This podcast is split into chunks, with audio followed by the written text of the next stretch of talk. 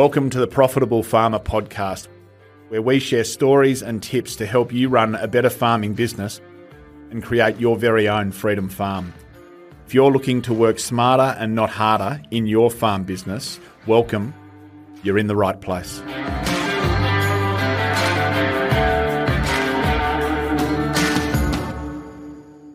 G'day and welcome once again to Profitable Farmer. I hope you're well.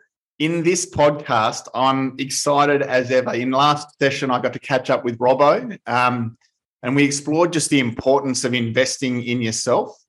Um, I feel this webinar, or this podcast, sorry, complements that perfectly. Um, and I'm delighted to welcome Tracy Seacombe, FOA Director and Head Coach, back to Profitable Farmer. Tracy, thank you for joining us. Thanks, Jeremy. Great to be here as always. How are you?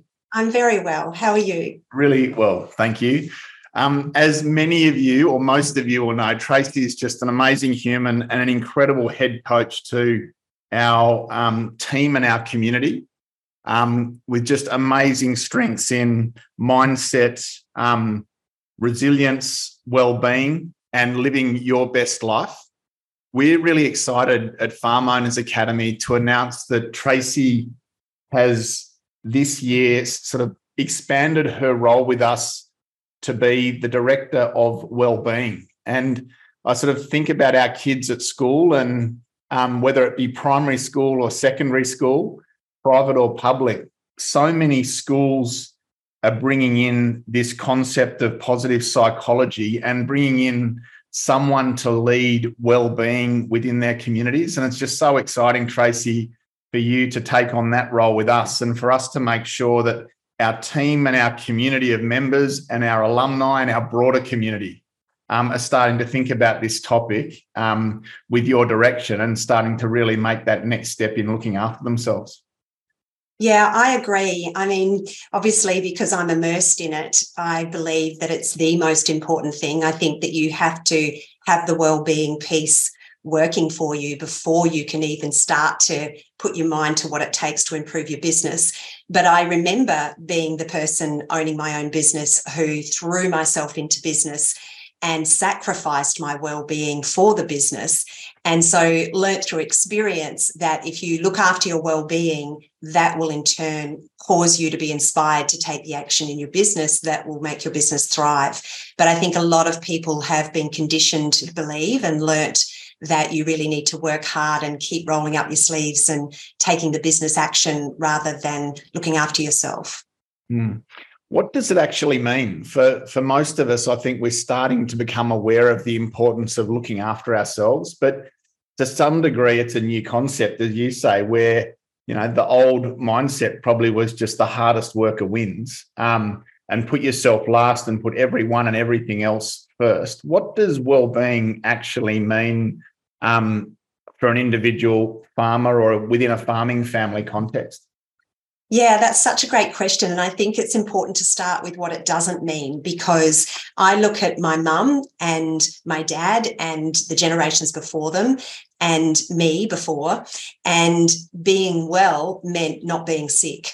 So mm. that meant that as long as we weren't falling apart, we would just keep going. So we were oblivious to the very, very early signs of something to come. And interestingly, when I went to university to become a physiotherapist, as soon as I started learning what our role was, I was like, oh, this is backwards. We wait till someone's broken to come to us, and then our job is to fix them. And so I got really excited at the age of 18 to prevent injuries rather than trying to fix them once that happened, which is why I ended up with a business that did just that for 20 years but you can definitely apply this to our overall well-being. And well-being includes your physical health, but it also includes your mental health. And what I mean by that, because a lot of people have a stigma around mental health and they think either you're well or you have a mental health problem as if it's developed directly to something with a label, something that means you need treatment. But I think that just like the physical injury, there are all these signs that you can pick up way before it becomes something like that if you know how to. And so, well being for me is being aware of how you feel emotionally And how you feel emotionally is based on what you think most often. So these are our habits that we've picked up. So, you know, some people might think, um, oh, it's going to be a bad year. Um, oh my goodness, you know, we've had this bad weather. And then you go down the track of what if, what if, what if I'm a failure, I might go broke, you know, this kind of self talk, this kind of thought. If you say anything out loud, you have been thinking it for a long time. So it's it's way past it once you actually speak it. And so well-being for me is learning the skills of awareness of how you're feeling emotion emotionally which means that you have to even know what that is. A lot of the men that i work with in soul pleaser for men when i ask them how do you feel? they tell me what they did. So it is a new way of thinking. And then you can check in to see what you're thinking that's causing that emotion and then you can do something about it and there are so many different tools that you can use to be able to increase that awareness and look after yourself so that you are physically, mentally, and emotionally well. Tracy, what can happen if over time we haven't been conscious of our thoughts and our feelings? Um, for a lot of people, this is a new construct where we're either good or we're not. Um, how what can happen if those thoughts and feelings that we might have picked up from the yesteryear um, are left unchecked for a long period of time? Well, there's two different ways that it'll show up. The first one is in your mood. And sometimes you might not be aware of that, but your family members will be. So they might notice that you're more irritable, um, you're easily triggered, it takes you longer to get over something. Um, you might be sleepless. So it's difficult to get to sleep because you're just overthinking. So you're going over things that you're worried about in your mind. Or you wake up three o'clock in the morning. So there's a natural release of cortisol in our body at three o'clock in the morning, but a normal amount won't wake us up. And it might mean that we go into a lighter area of sleep, but we'll stay asleep if we're very stressed and overthinking, we'll be wide awake at three o'clock in the morning and can't go back to sleep. So, these are some of the symptoms that you might recognize in yourself or in a loved one. And then the other way that it will show up for you is things will go wrong. So, you might not even realize that this cortisol swimming around in your body because of the stress that you're under is causing you to make poor decisions. And then that shows up in things going wrong. So if you feel like you've got a run of this breaking down and that not working out and this employee leaving and all of those things, you might think that that's all coincidence and luck and bad luck. Um, but ultimately, it can come back to this wellness. And if you're not well, quite often things start to go wrong as well. Tracy, having worked with hundreds of farmers over the years that you've been part of FOA, what's your comment on how much our farming men and women are taking on. I I feel like farming is a really complex project. Um, there's lots of um, natural, economic, HR, and other components to it. Um, but then there's so many layers to what else over and above that that our farming families take on. What's your comment on that and perhaps the stresses that can come from just taking on so much? It's actually been such a benefit that I am not a farmer. Um, I must announce, though, that I found out about my farming history just recently. So I was visiting with my great auntie, who's 93, and she was explaining to me that my grandfather's uh, father had a farm and his big brother got the farm. So there you go. I am from a farming background, but not growing up on a farm, it was really great for me to be able to observe some of the extra demands on farmers that perhaps they're not aware of because it's normal for them. So, what I am aware of is running my own business from home. So, I have done that for years, for as long as I can remember. So, there are extra demands when you run a business from home because you never leave it. And so, you live in your business, which means it's very difficult to switch off mentally um, from the business. And what I haven't experienced, I have been in business with my brother, but I didn't live with him at the time, is being in business with your partner which is very common as well. And so then you're going to continue to talk about business over the kitchen table rather than delineating between work time, business time, and family time. And that's actually really important for our brain. So we need to feel well, we need to have this balance of work and play. And what I've discovered is it doesn't matter how much you love your work, because I adore my work. It's not enough to allow you to do it all the time. You need the variety and you need to be able to switch off from something that's so intentional and be able to relax. And so it's really important that we separate our home life from our work life. But the extra things that I don't have experience with is I live in a place that is convenient. So my corner store is a seven minute walk. And I'm working with people who live in remote areas. And if their child won't get on the bus, for example, because they're experiencing anxiety, then the drive is an hour and a half, three hours return to take them to school. So there's all of these added pressures that farming families have because of the circumstances that they have as, as being on farms.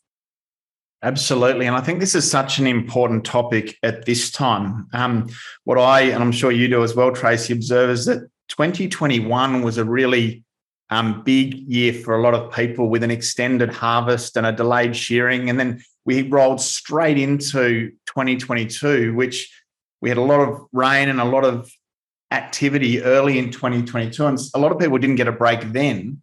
We've had floods, we've had a really extended harvest, we've had delayed shearing and haymaking. And so there are people still down in Victoria just finishing harvest now. And this new season, the 2023 season, requires us to start preparing paddocks yesterday. So um, there are a lot of people out there that I think have not had a break, not had the chance to re energize, not had the chance to dust themselves off from real fatigue on the back of 2022. And all of a sudden, 2023 is right in their face, and they're having to do what they need to do to set up for this season. Um, I feel like this is quite an acute time, perhaps almost unlike any other, where that fatigue is very real for a lot of people. Um, and that complexity of a delayed finish to last season um, is challenging for a lot of people if people haven't been able to claim that holiday or that break that they would normally have, what can they do to look after themselves as they start already getting busy for the new season? So, before I answer that question, I want to share a couple of stories to help give somebody the why, because somebody will listen to this who is going through exactly what you're talking about, and they will say, either I don't have time to listen to this, or they will listen to this while they're working and saying, well, that's all well and good, but I don't have time for that.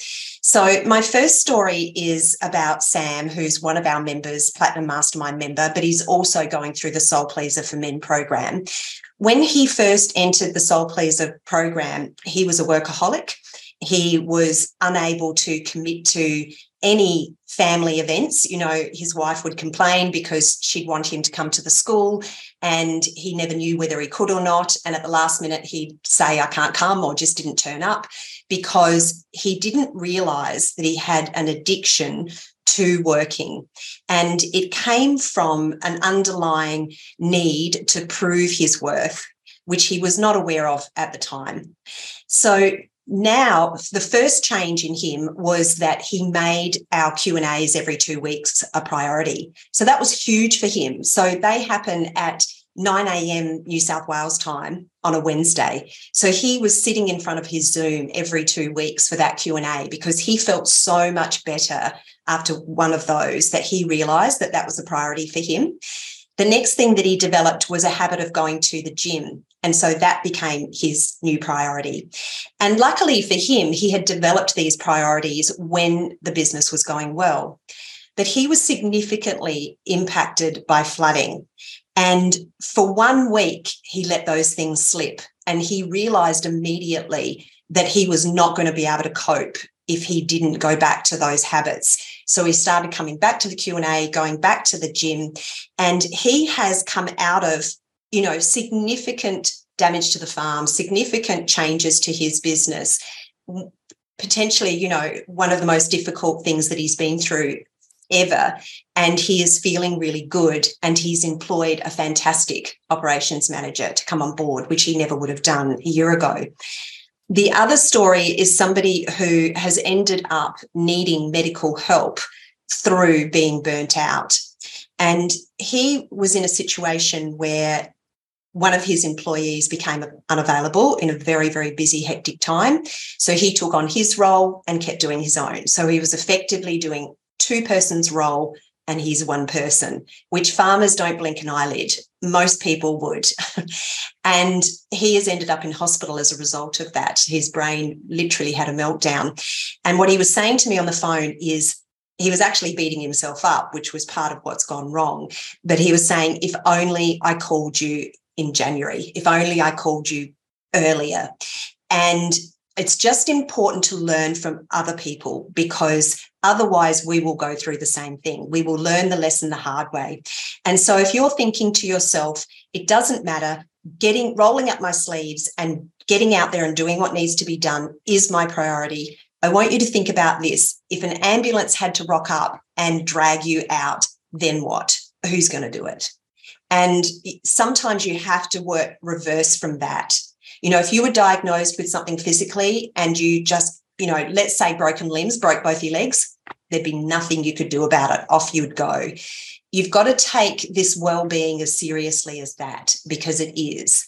And so if you have a lot to do, the important thing is to realize what I said at the beginning is that you're going to make much better decisions if you're feeling good. And so you need to be able to think positive things, feel positive emotions, and your body needs to have, you know, the right nutrition and the right amount of movement. And a lot of people will tell me, a lot of farmers tell me, I don't need to formally exercise because work is physical. And so the difference between work and formally exercising is the thoughts that you're having when you do it. So uh, if you're completely relaxed and whistling and joyful when you're working, then that physical activity will be as effective as you going for a run or lifting some weights or whatever it may be.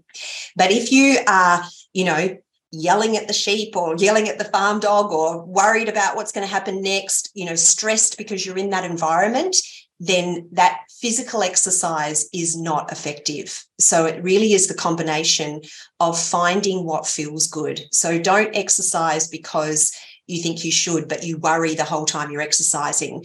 Find a movement that feels good for you. So there are so many different ways we can we can feel better. You can start to look at your diet. So a lot of people who are stressed won't eat for a while because they're so busy. And then they are so starving that they reach for the quick carbohydrate fix so that they can feel better. And often that's something that doesn't take a lot of preparation. And so this is just adding fuel to the cortisol fire.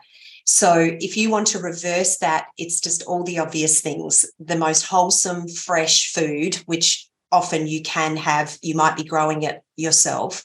Um, you need to be prepared for that. If you or somebody else can have that pre prepared to set yourself up to win. So it's easy to grab fruit and vegetables and, and lean protein to eat when you're feeling like that.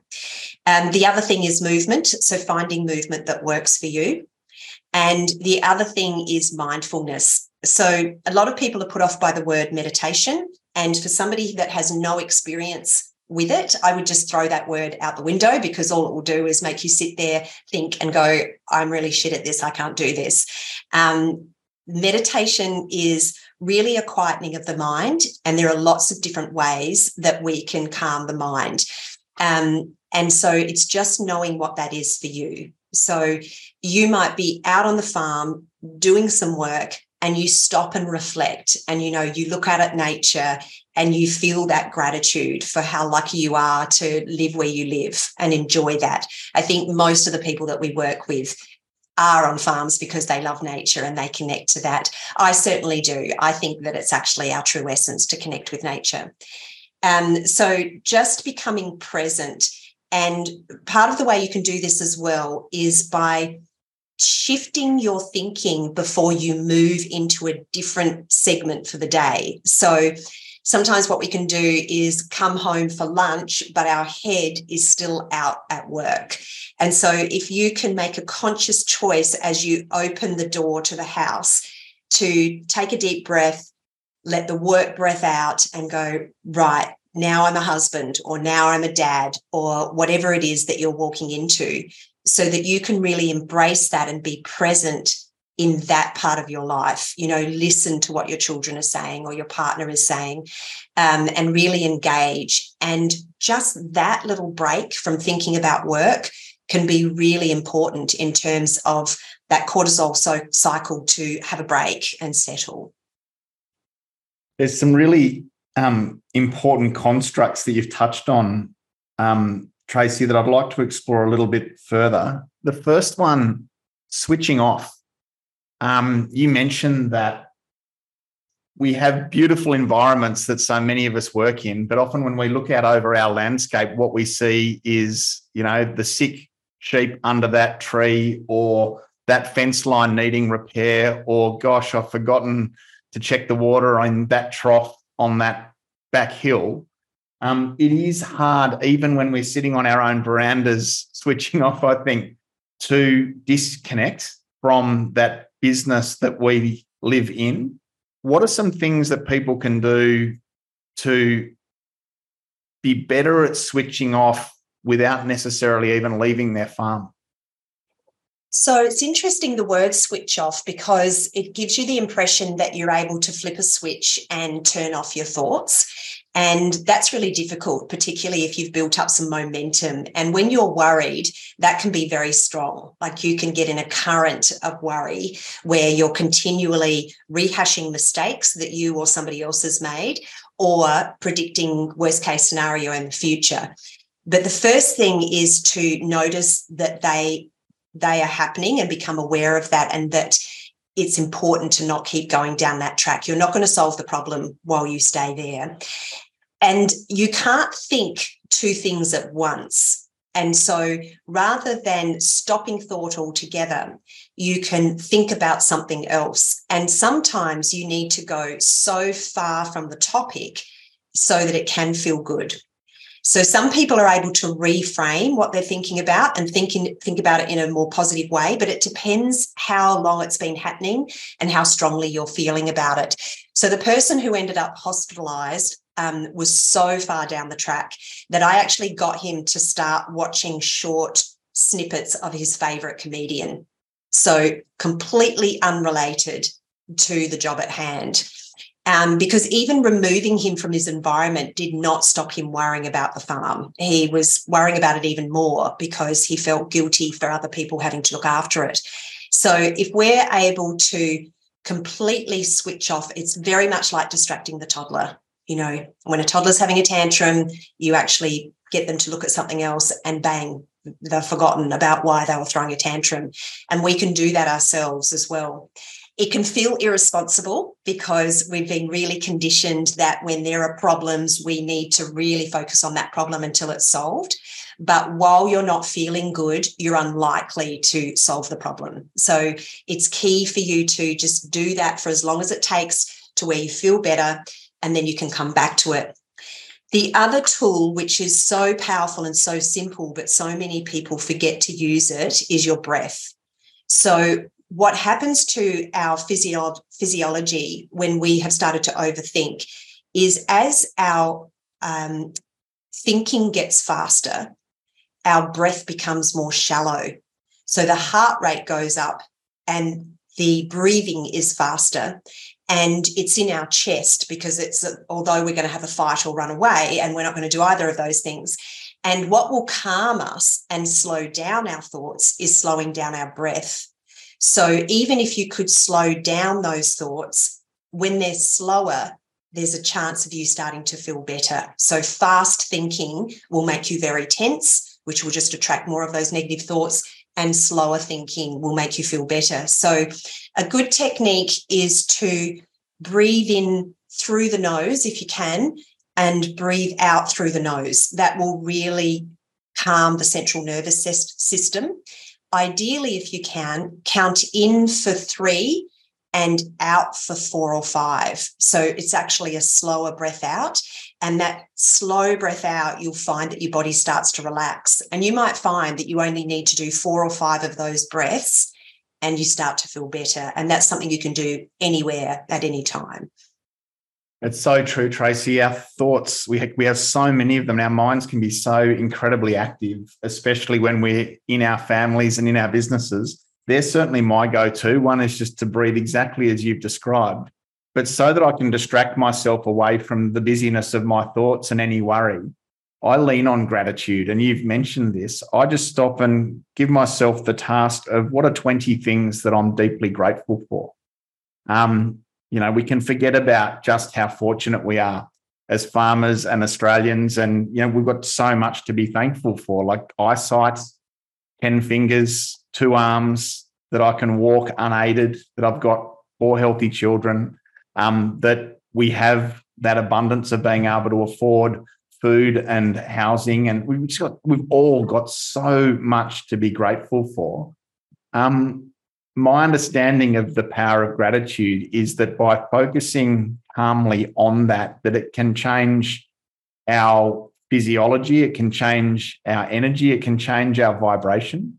Would you mind speaking to that and speaking about when we're in worry and stress and busyness, what, what is happening for us metaphysically? And if we do give ourselves time to, to stop and become calm and breathe well and maybe focus on things like gratitude, what that can do for us in terms of changing our energy and our vibration? Yeah. So, what happens is all of the blood that we need to use for our brain and for our heart goes into the muscles ready to fight or run. And so it's that's why we can feel really tense. Like you can actually feel very, very achy in your muscles after you've been stressed for a while. And so it's nowhere where we need it for what we're actually doing.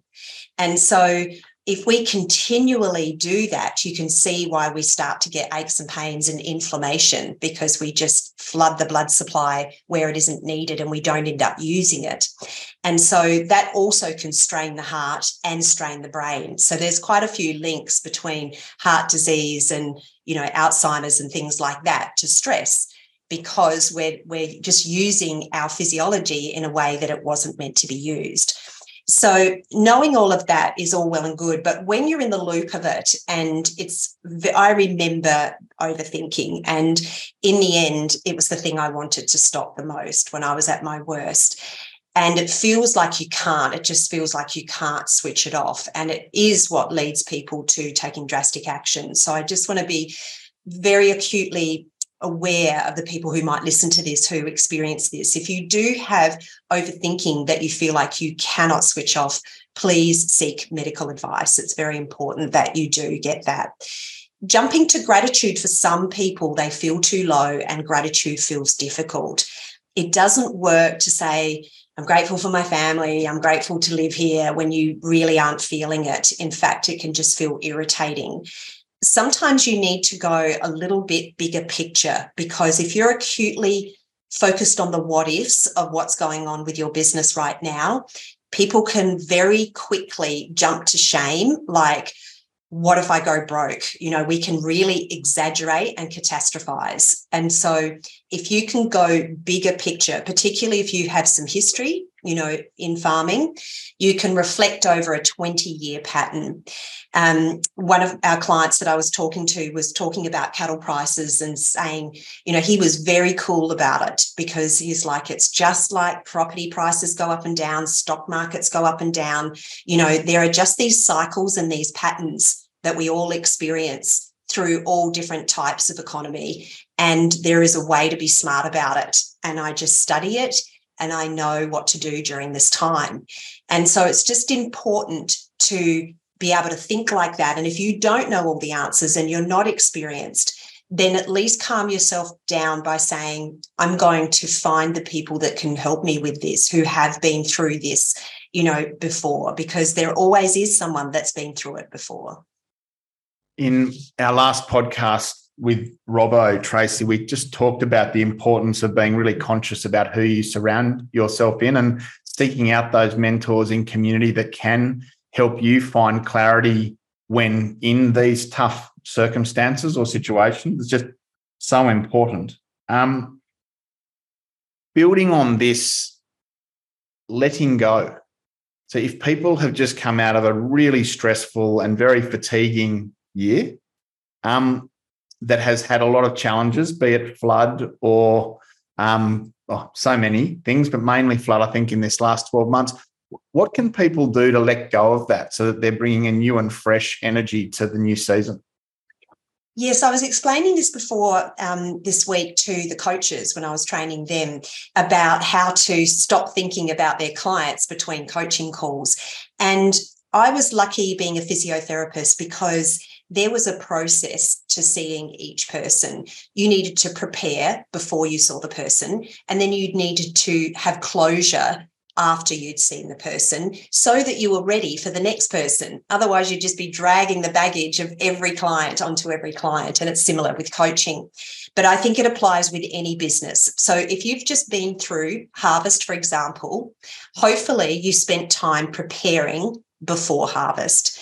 Then there is a perfect time after harvest before you jump to the next thing, which is so tempting to do, is to reflect on harvest and make some decisions about what you're going to do differently next time so that you create this closure and it's like that's done I don't need to think about that anymore. Now I'm ready for the preparation of the next step. And it can be so tempting to just jump from one to the other and say, we're running out of time. We have to just get out there. But as you know, smart business owners, it's really important that we prioritize the time to close off one activity and then prepare for the next one. Tracy, we've talked about diet, the importance of movement, mindfulness, um, and just looking after calmness and energy. Um, we've talked about letting go of last season. What else um, is important from a well-being context at this time of year for people? One thing that comes to mind for me is socializing and the importance of actually getting out and finding a friendship group um, and getting off farm and connecting in a different way with a different group of people who you love and trust. Are there other constructs that sort of build out the well-being, the well-being puzzle that we can call on at this time? Yeah, I think that if you look at a child, all a child wants is fun. And so that's why sometimes they find it very annoying when we make them go to school, unless they're going to have fun at school. And so it's really important to remember that that is an inherent part of who we are. So we all need fun in our lives. And it's important if you've become too serious to introduce fun back into your life. And as you know, Jeremy, fun is my word for this year. I've chosen fun for 2023. And Damien and I have started dance classes, and we are having so much fun doing that. And so I think we think, I don't have time for that. It's not important. Why will I do that? But you will feel so much better if you do something that's fun. And whatever is fun for you. Some of you may have forgotten because you have dropped all your hobbies and you just work all the time. And I would really encourage you to start to think about what you enjoy and do it just for the fun of it and the joy of it. Thanks for that example, Tracy. I feel like personally, 12 months ago or 14 months ago, I had relative balance in my diet and movement and, and mindfulness, socializing, fun activities um, family was all in check. And then about probably yeah, 14 months ago, we took our farm back on, having had it leased out. And we knew that as a startup farm business that we were going to have to really lean in in that first 12 months. And Jane and I made a bit of a conscious decision that I'd probably see less of the school activities and less of friends. And, and that was required to sort of get our team and the basis for our farm set up. I completely underestimated what it meant. Um, and so for 12 months, there wasn't much socializing. Um, I let go of some of these practices. Um, and I hit a wall in about October. Um, it coincided with me choosing to take an extended break from FOA just to enjoy time with family. But when I stopped, I hit a bit of a wall and realized that those disciplines and those practices that I had had in play for taking on more than perhaps I should have, um, I hit a wall. And so I guess I have recently had firsthand experience with what it is to commit to what it is that we commit to and what can happen when we take on too much and let go of some of these practices. Um, it's interesting, isn't it, that having worked and learned this stuff for so long, that we all can fall off the bandwagon or think that we're better than some of these disciplines and practices or think that we'll be right without them for a little while. Um, it's been a really healthy reminder for me to make sure that these become lifelong practices. Um, any comment there? Yes, I want to point out how interesting it is that you hit a wall once you stopped. So hmm. it's really important to be aware of that because sometimes we think we're invincible because while we still keep going, we can keep going. But often when you finally take that family holiday, you have that break, you end up physically sick and in bed the whole time, or you end up, you know, mentally unwell, you know, not feeling happy and you know, feeling not yourself. And so those things are highly likely if you're not aware that you're working too hard. So it comes back to having enough balance, no matter how excited you are about what you're doing, like a startup, it can be very exciting, but you still need to keep those parameters where you have that balanced. Um, and you need to work out what comfortably works for you. Just because you're getting away with it doesn't mean that it's good for you. And some people listening to this may not be able to recognize it in themselves, but they may be able to recognize it in a loved one. And I would highly recommend that you intervene. You might not get the response that you're looking for. Don't do it for that. Do it because you know that it's in their best interest. Don't nag, just gently, you know, introduce the concept. Um, and for me, when my husband was burning out after working for a business as a CEO, he'd been in business for 21 years um, he was traveling all the time, you know, on red eyes, on long distance flights, and just was working all the time. And I could see him changing. So it wasn't that he was working all the time, I could see him changing. And he was usually such a bright, happy person, but I could see his energy really being drained for, for him. And I just gently said to him, I'd much rather you healthy than earning that money, you know, because I know that's what kept him going. And so a gentle comment like that from somebody might be helpful. And he did it in his own time. It was months and months later that he left that job. You know, probably a year actually, but I planted the seed gently to see that shift. And I think it's important that we do that as loved ones. Oh, it's so important. I'd love to ask you the question what can someone do if they see their loved one not on their A game? I'll always be grateful for Jane. In October, she called me on the fact that I was less patient, less tolerant, um, more moody than I had been, um, and that you know that the pressures of the farm and the business had all caught up with me. She called me on that, and we had some really um, open and full conversations. And she said, "Disappear, go away, go and spend two weeks, three weeks, a month, go live somewhere else, re-energize, get well, um, and then come back." And that's a massive thing for someone to say. Um, it was hard at the time, but you know, I always do trust that Jane knows me better than anyone, and um, it was really brave of her to say that. But um, I've arrived home back on my A game and way better than where I was. And it's really interesting to look back now on where I arrived to and realize just how far down that sort of that hole of busyness and burnout I'd gone. Um, just find it so interesting. And so, what would your comment be to someone who is concerned for a loved one and what they might do? How might they start that conversation and turn up for them? One of the things I would recommend is if you haven't watched it already, is to refer back to podcast 72 on burnout, because in that one, I go through the stages of burnout. And I think that if you can listen to that as the loved one of somebody experiencing some of those symptoms, you will realize that it's not their fault because the thing that can happen is if someone starts to become irritable, we can just snap back at them because we're frustrated with them being in a bad mood. But if somebody had been diagnosed with a physical injury, you would have more empathy and understand that they, you know, are in pain or whatever it may be. And so that awareness for you will help you see it differently and realize that they need help.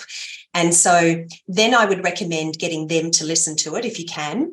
Um, or you might just take away some key points that you can share with them and say, I didn't realize that you know you're potentially in stage three burnout because you're experiencing this and this. Um, and then there are we've got lots of tools that you can start to apply. And we teach it on that podcast about depending on what level you're at where you should start. Most of it is self-management but if you're in stage four or five you're definitely going to be reaching out for medical help um, but ultimately i think the important thing about being the person who's going to point it out is to come from a place of compassion and not trying to fix somebody. You can't do it. Don't take that on. You can't fix somebody. But how you feel is going to be very powerful as well. So you might find that it's draining your energy. So sometimes we become the carer of someone who's experiencing burnout. You might not have ever thought of it like that, but that's what I observe all the time. Um, and so you're the one that's always trying to lift someone up and help them feel better. And so, if you're finding that that's starting to drain you, then you need to take on board what we're talking about today so that you have that morning routine or something that can get you feeling really good, taking good care of yourself. And also, you might want to have a discussion with your partner about something that each person would respect when either of you need time out from the conversation. Um, if you've ever tried to talk to somebody who's intoxicated, you're wasting your time quite often because you're not going to get through. It's very similar if you're talking to somebody who is in a high level of burnout. You're not going to get through. They can't understand what you're saying because they're so far from you because of what's going on with them physio- physiologically. So if you could like create something that doesn't feel like you're being rude, where in a good moment, you sit down and say, look, when you're really heightened and feeling really stressed, and we start to argue, can we just call time out without either of us resenting each other for that? So we can just take a break from it and when we both feel a bit better, then we can start to communicate about it. I've even had couples where sometimes it's so difficult to bring up the conversation with someone that they've had to write it down. Um, because sometimes there are just things that we've got used to not saying because we realize it's a trigger for the other person. And so we just fear their response and we don't want to deal with the drama of it. So we just stop saying it, but it needs to be said. So sometimes writing it down. And what I say is, at the top of the email or the letter, you say, sit on this for three days before we talk about it because our initial reaction is our knee jerk reaction and it's often not our best reaction. And so it's a great way to open up communication that's really important for the longevity of your health, but also your relationship. Can we over rely on our significant other? And you mentioned the inconvenience of being somewhat isolated away from friends and away from um, professional support and others, can we over rely on each other as farming families or husband and wife teams? Well, I think that it can be our dumping ground. So we love the fact that we have this significant other that we can tell everything to. Um, but we do need to be aware that if we're always telling everything to them, that it might be very heavy for them as well. But we don't want to not have an outlet. So ultimately the long-term goal if i think about from people pleaser to soul pleaser which is obviously what i do is people go from needing other people to being self-reliant. That's really what happens in that shift. So some people do need more work on that. Um, we can talk about all of this at the conscious level which is what we're doing when we have a conversation. And some people will be able to just take this on board. But some people will say, I get that, but I keep behaving the same way. Why do I keep playing out these same patterns. I have the same triggers make me react the same way. And that's because of things that you grew up believing that are more at the subconscious level. So I would really recommend people doing more work on that. um, so that they can release some of those things. And you will find that your relationship will improve because you'll have two independent people who don't need each other but love each other. And there's a big difference. Perfect, Tracy. Thank you. Can I ask you to speak about the Calmness Code Challenge, your book, and People Pleaser to Soul Pleaser, your program? I'm just keen for people to understand the um, ways in which they can go further with this, and um, even mental health and our relationship with them. Because I think for those people you mentioned, maybe in stage four or five of burnout, um, getting that professional support can be part of the solution. Yeah, absolutely. Well, the Calmness Code Challenge is a seven day process. So there are seven 10 minute videos. Um, and they're in a sequence for a reason. And it's a really good starting point if you would like to be calmer. Um, and you can choose when to do it, but you would start on day one and listen to a, a video each day so that it's seven days consecutive, because you're likely to see a change if you apply what you learn in each video over that period of time. So you can access that by reaching out to me and you can find me on my website. Um, my book came about because I've been taking people through the program from people pleaser to soul pleaser since 2017. And their results have been breathtaking. I just had no idea that it would change every aspect of people's lives. So people um, are much happier. They know who they are, what their purpose is, their relationships are better, um, and they have more abundance and business is more successful because that's a flow on of those things. Um, and you can connect with me. There is a link where you can learn about the program and then you can book in a call with me.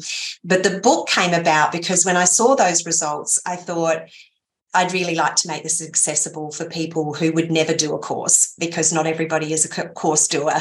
Um, and so my book is available on Amazon. And for those of you who don't like to read, it's also available as an audio book. And uh, I narrate the video um, myself because people asked for that. So I have heard that people find that very calming listening to me narrate it. So um, you could give that a go as well. Can they find that on your website that we'll share as well, Tracy? Yes, yes. So all, all, of those things. There's a book page on my website, and if you go to the book, then you'll have the link um, to both the audio books and the physical book, and the ebook for people who like that. And then Mantle Health, um, I connected with the owner of Mantle Health when we were at one of our um, retreats for the Farm Owners Academy Platinum Mastermind members and connected really well. Like we're really on the same page with what we teach. Um, and he is a psychologist and he has a group of psychologists who can work with you online. Um, so perfect for our community where it's very difficult to be able to get to see someone face to face we do a lot of our work via Zoom or phone, and people will, you know, really say that it's as, as effective as being in the same room and just much more convenient. Um, so, for those people who feel like they need consistent one on one work, that is the pathway that I would recommend.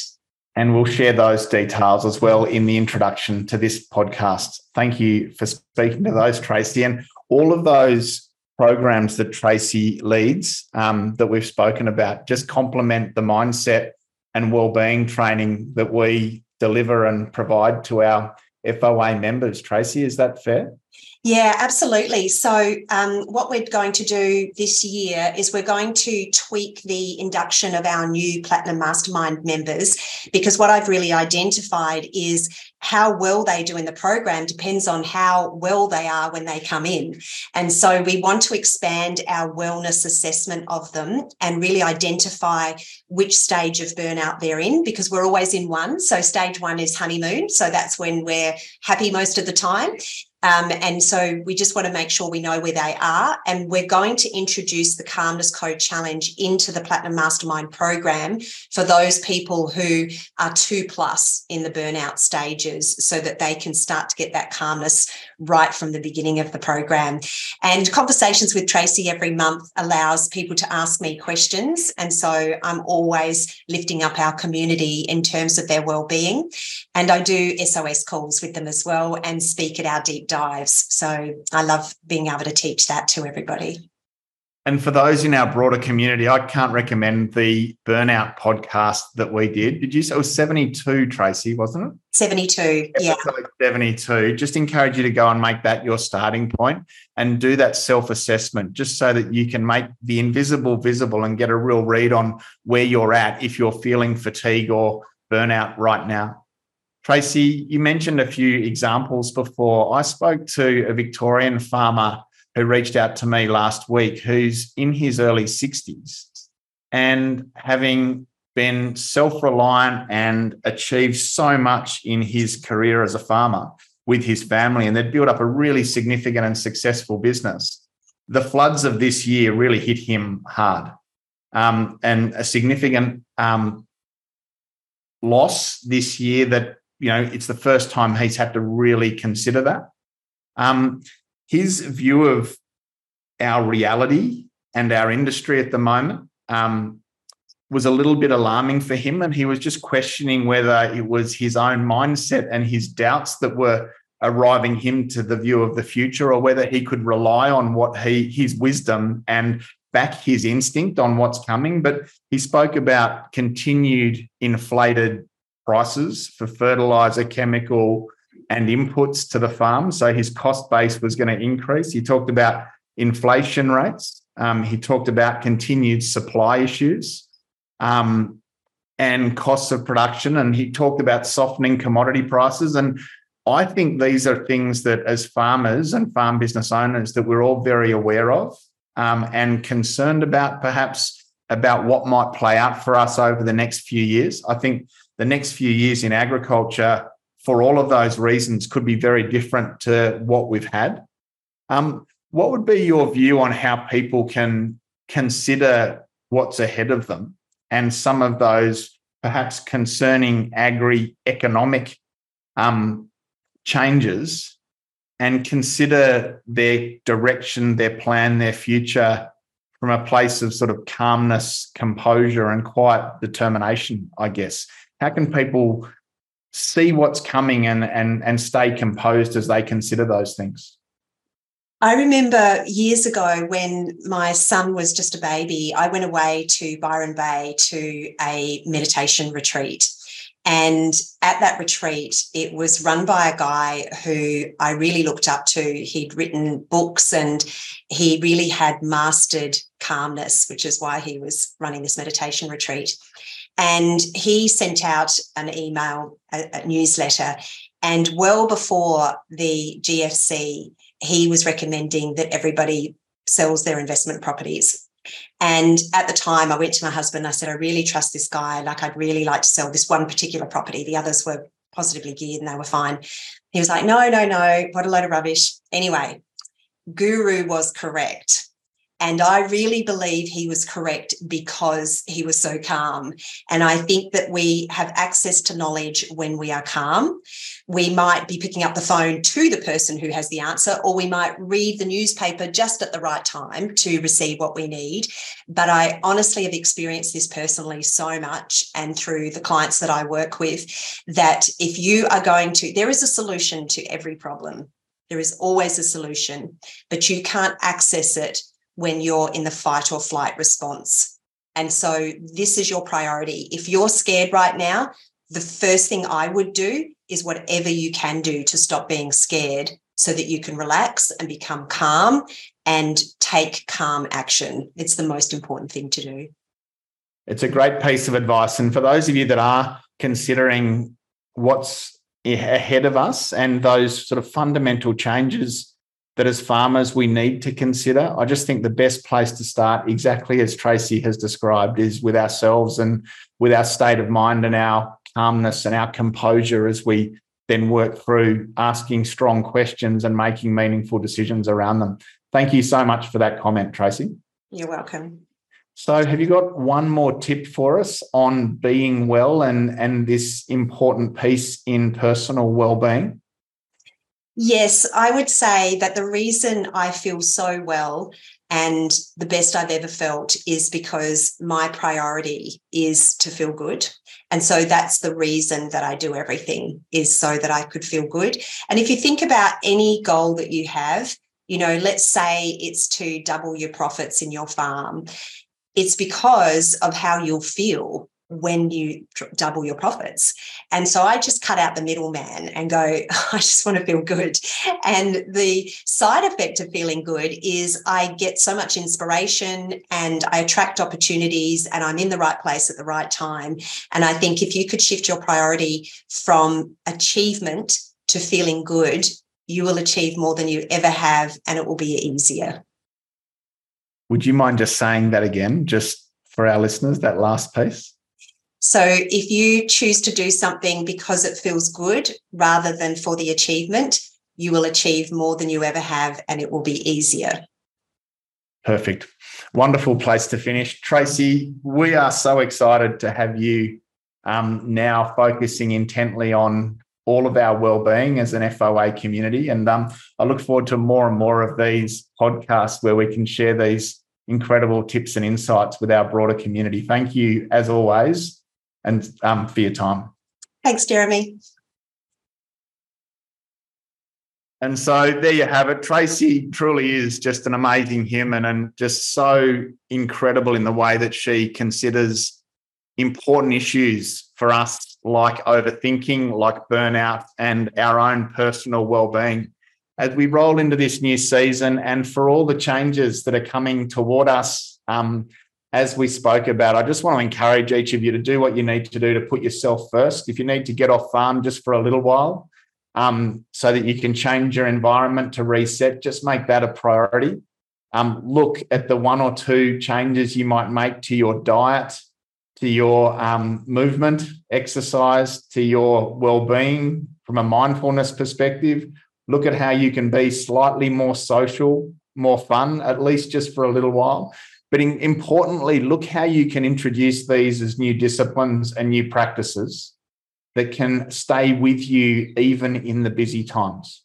I made the mistake 14 months ago of putting the farm first um, and letting go of some of those disciplines. Um, and I didn't expect feeling the fatigue and burnout that I felt last October. Um, I want to encourage all of you that are feeling any sense of um, fatigue or that your energy levels aren't where they need to be, that you just stop and take that time to get calm and reflect on what are the two or three small changes you can make so that you're energized for your farm and for your family and your team going into this new season. I hope you found that helpful and um, look forward to connecting again in a few weeks' time. Bye for now.